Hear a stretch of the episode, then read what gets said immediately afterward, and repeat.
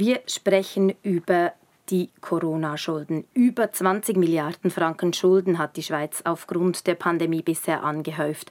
Und es dürften noch mehr werden. Der Bundesrat hat nun einen Vorschlag auf den Tisch gelegt, wie diese Schulden wieder abgebaut werden sollen. Unter anderem will er die sogenannte Schuldenbremse aushebeln. Die Schuldenbremse sieht vor, dass die Corona-Schulden eigentlich in sechs Jahren abgebaut werden müssten. Der Bundesrat will sich für den Abbau nun aber fast doppelt so lange Zeit lassen, nämlich 11 bis 13 Jahre. Das diskutiere ich nun mit Barbara Gysi, SP-Nationalrätin aus dem Kanton St. Gallen und Lars Guckisberg, SVP-Nationalrat aus dem Kanton Bern. Mein Name ist Sandra Wittmer. Barbara Gysi, der Bundesrat will die Schuldenbremse umgehen und sich länger Zeit lassen für den Abbau der Schulden. Ist das in Ihrem Sinn? Ja, das ist absolut richtig. Das ist ja ein Ereignis, wie wir es nicht alle Tage kennen, zum Glück. Die Schweiz ist finanzpolitisch sehr gut aufgestellt. Wir könnten diese Schulden sogar einfach stehen lassen und gar nichts tun, sie eben abbauen über zukünftige Überschüsse. Und äh, wir müssen nicht mal einen großen Trick anwenden. Wir sind finanzpolitisch sehr gut aufgestellt. Wir müssen uns diese Zeit lassen, weil wir sonst Gefahr laufen, dass es Sparpakete geben könnte. Es braucht keinen großen Trick und es ist auch in Ordnung. Das Parlament darf die Schuldenbremse ähm, abändern. Die Schuldenbremse wurde aber 2001 vom Volk angenommen und zwei Jahre später auch eingeführt. Missachten Sie da nicht trotzdem ein bisschen den Volkswillen? Nein, weil es ist vorgesehen, dass eben außerordentliche Ausgaben ja eben auch außerordentlich finanziert werden können.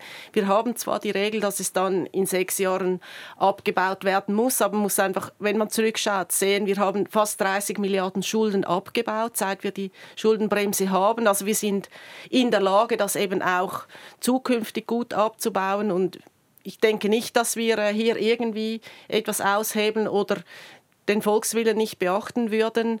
Und es ist einfach wichtig, dass wir uns den finanzpolitischen Spielraum eben auch erhalten. Es kommen andere Aufgaben auf uns zu. Zum Teil sind sie schon beschlossen oder angeregt worden im Parlament und andere, die jetzt auch dringend nötig sein werden. Lars Guckisbert, die Frage auch an Sie. Die Schuldenbremse umgehen, sich mehr Zeit lassen für den Schuldenabbau. Können Sie hinter diesem Vorschlag stehen?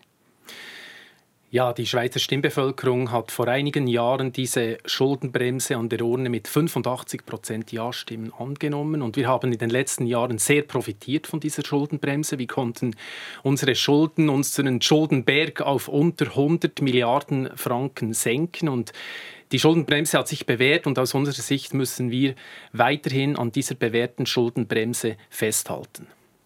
Die Schuldenbremse war also bisher ein Erfolgsmodell. Wenn man aber schneller abbauen will, dann heißt das, der Bund müsste im laufenden Haushalt sparen. Wo sehen Sie noch Luft? Wir haben uns im Sinne eines Kompromisses damit einverstanden erklärt, dass wir äh, uns länger Zeit geben als diese sechs Jahre. Also wir sind durchaus bereit, hier ein bisschen entgegenzukommen und dort eben diese zwölf Jahre oder elf Jahre Zeit zu geben. Aber wir sind auch der Auffassung, wir haben diese Schulden jetzt angehäuft. Wir wollen diese Schulden nicht zu Lasten unserer kommenden Generationen einfach stehen lassen, wie die Linke das zum Teil vorschlägt. Wir wollen diese Schulden möglichst rasch rasch abbauen. Und dazu müssen wir unseren Gürtel natürlich enger schnallen. Ja, aber da ist ja gerade die SVP auch nicht bereit. Sie haben in der Sondersession ja mit dem Vorschlag, dass eben in die Armee sehr viel mehr Geld einbezahlt werden soll, eigentlich dem Bund ganz viel Spielraum auch genommen. Ich denke, wir müssen einfach sehen, die Schweiz hat Probleme zu bewältigen im Bereich der Klimakrise. Wir müssen die Energieversorgung umbauen. Äh, wir wollen ja auch weg von Öl und Gas. Der Krieg in der Ukraine hat uns das vor Augen geführt. Das ist dringend. Und je mehr und je schneller Sie diese Schulden abbauen wollen, umso mehr Spielraum nehmen Sie sich auch für Dinge, die Ihnen wichtig sind. Eine tiefe Schuldenlast ist ein sehr großer Standortvorteil. Deshalb ist es für uns wichtig, dass wir diese Schulden eben rasch abbauen. Aber natürlich, man kann den Bär nicht waschen, ohne ihn nass zu machen. Wir müssen in Bereichen äh, gewisse Prioritäten setzen. Aus unserer Sicht haben wir äh, in den letzten Jahrzehnten sehr wenig investiert, eben beispielsweise in der Armee und dort besteht ganz klar ein Nachholbedarf. Wir haben aber auch in Landwirtschaft und Ernährung sehr wenig zusätzlich investiert. Es gibt dafür Bereiche wie zum Beispiel die soziale Wohlfahrt, die haben wir vervierfacht, die Ausgaben. Wir haben bei der internationalen Zusammenarbeit eine Verzweieinhalbfachung und für uns ist ganz klar, dass wir in diesen Bereichen schauen müssen, dass wir nicht immer mehr Geld ausgeben. Also gerade die Armee, ich bin seit 2011 im Parlament, ist es nur aufwärts gegangen mit den Millionen oder Milliardenbeträgen. Dort sind die Ausgaben von 4,2 Milliarden auf 5 Milliarden angestiegen in den letzten zehn Jahren. Ich denke, man muss einfach sehen, wir haben wirklich verschiedene Bereiche, die eben auch wieder Beschlüsse des Volkes ähm, hinter sich haben, wie zum Beispiel eben, dass ein gewisser Mehranteil in der AHV auch über die Bundeskasse finanziert wird. Da haben auch Sie ja gesagt. Und wir müssen doch schauen, dass wir am Schluss eine ausgewogene Finanzpolitik haben, um eben auch die Bewältigung der nächsten Jahre. Und ihr, Ihre Haltung führt dazu, dass wir Sparpakete schnüren müssen, dass wir aber auch die nächsten Jahre eben das investieren können, was wir wirklich brauchen. Und ich glaube, da müssen wir den Konsens finden. Das ist das Politikum zum Finanzhaushaltsgesetz. Es geht darum, wie die Corona-Schulden abgebaut werden sollen, die der Bund in den letzten Jahren angehäuft hat. Meine Gäste sind Barbara Gysi, SP-Nationalrätin aus dem Kanton St. Gallen und Lars Guggisberg, SVP-Nationalrat aus dem Kanton Bern. Der Bundesrat will die Schulden abbauen ohne Sparprogramme oder Steuererhöhungen. Dafür will er aber unter anderem Gelder der Schweizerischen Nationalbank verwenden. Die Ausschüttungen der SNB sollen künftig komplett in den Schuldenabbau fließen. Lars Guckisberg, stehen Sie hinter dem Vorschlag des Bundesrates, die Gelder der Nationalbank vollständig zu verwenden? Wir stehen voll und ganz hinter diesem Vorschlag, dass diese Gelder eingesetzt werden für den Schuldenabbau. Wir möchten sogar noch einen Schritt weitergehen.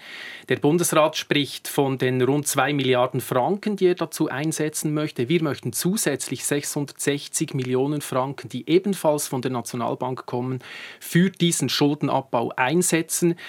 Die einfache Überlegung dahinter ist, wir wollen in kürzerer Zeit die Schulden abbauen, dass nicht unsere Kinder und Großkinder später diese Schulden abbauen müssen. Und deshalb kommt es für uns nicht in Frage, dass diese außerordentlichen Einkünfte von der Nationalbank für den ordentlichen Haushalt eingesetzt werden. Barbara Gysi, Ihre Finanzkommission hat sich dagegen ausgesprochen, die Nationalbankgelder komplett für den Schuldenabbau zu verwenden. Warum? Ja, weil es eben wirklich darum geht, wenn die ganzen Nationalbankgelder in den Schuldenabbau fließen, dann haben wir wirklich weniger Spielraum in der ordentlichen Rechnung.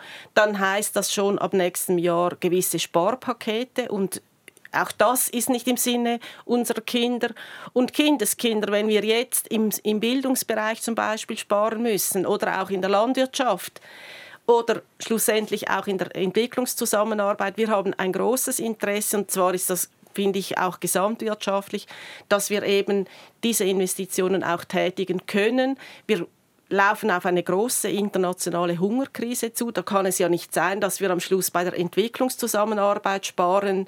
Wir müssen äh, schauen, dass wir auch bildungsmäßig ähm, bei Europa nicht abgehängt werden. Das sind alles Dinge, die etwas kosten. Wir haben einen großen Teuerungsschub im Gange und auch Krankenkassenprämien werden bis zu 10 Prozent steigen. Das sind alles Dinge, die eben auch sehr wichtig sind, dass wir hier gewisse Mittel haben, um das aufzufangen. Und die Vergangenheit hat gezeigt, wir können uns locker 20 bis 30 Jahre Zeit geben und diese Ausgaben für die Covid-Pandemie eben auch langfristig abbauen. Schließlich und endlich hat das ja auch der Wirtschaft genützt, dass wir eben diese Gelder investiert haben. Die Wirtschaft ist heute an einem guten Punkt, dank der Hilfegelder, die wir eben auch sprechen konnten. Ja, Barbara Gysi spricht nun laufend von Sparen. Ich bin etwas erstaunt über diese Terminologie, weil wir haben in den letzten Jahrzehnten eigentlich immer mehr Geld ausgegeben. Also es ginge mal nur darum, nicht immer mehr Geld auszugeben. Wir haben eine Verzweieinhalbfachung des Bundeshaushalts. Gleichzeitig ist die Wirtschaft viel weniger stark gewachsen. Und es ist einfach wichtig, dass wir nicht immer mehr Geld ausgeben. Es geht also eigentlich gar nicht umsparen. Und ich bin schon der Meinung, dass wir halt Prioritäten setzen müssen und jetzt äh, halt auch mal für unser Land schauen müssen. Wir haben eine Kohäsionsmilliarde, die wir jedes Jahr fürs Ausland ausgeben. Wir haben hohe Ausgaben bei der internationalen Zusammenarbeit, äh, die letztlich auch nicht unserer Bevölkerung zugutekommt. Und jetzt ist die Zeit gekommen, um vorübergehend dieses Geld eben einzusetzen für den Schuldenabbau. Wir müssen hier schon zum Schluss kommen. Heute Nachmittag diskutieren Sie im Nationalrat dann nochmals darüber, wie die Corona-Schulden abgebaut werden sollen. Barbara Gysi, wie weit sind Sie und Lars Guggisberg inhaltlich voneinander entfernt? Ja, ich denke, wir wollen wirklich den vollen Spielraum für die Bundeskasse erhalten, weil wir wissen, dass wir in der nächsten Zeit eben auch wichtige Investitionen machen müssen. Die Schweiz steht sehr gut da. Wir haben eine ganz tiefe Verschuldung, auch gegenüber den Nachbarländern. Es ist irgendwie Augenwischer einfach zu sagen, dass, dass das dem Standort schaden würde. Von daher stehen wir schon nicht am gleichen Punkt. Wir wollen den vollen Spielraum behalten, weil es wichtig ist, dass wir eben gewappnet sind, um auch in den nächsten Jahren die nötigen Ausgaben machen zu können. Lars Guckisberg, wie sehen Sie das? Wie weit sind Sie von Barbara Gysi entfernt? Ich denke, für uns ist beide so, dass wir das Beste für die Schweiz wollen, nur der Weg ist zuweilen ein bisschen ein anderer. Finanzpolitisch geht es darum, dass wir endlich beginnen, Maß zu halten, weil in den letzten Jahren sind die Ausgaben immer gestiegen. Und es geht nur darum, mal zu stagnieren auf den Ausgaben, die wir tätigen. Wie gesagt, es geht nicht einmal um Sparen. Und deshalb ist es wichtig, dass wir nicht nichts ausgeben, natürlich nicht. Wir wollen auch investieren, das ist wichtig. Aber es geht darum, Maß zu halten und nicht immer das Ausgabenwachstum weiterhin voranzutreiben.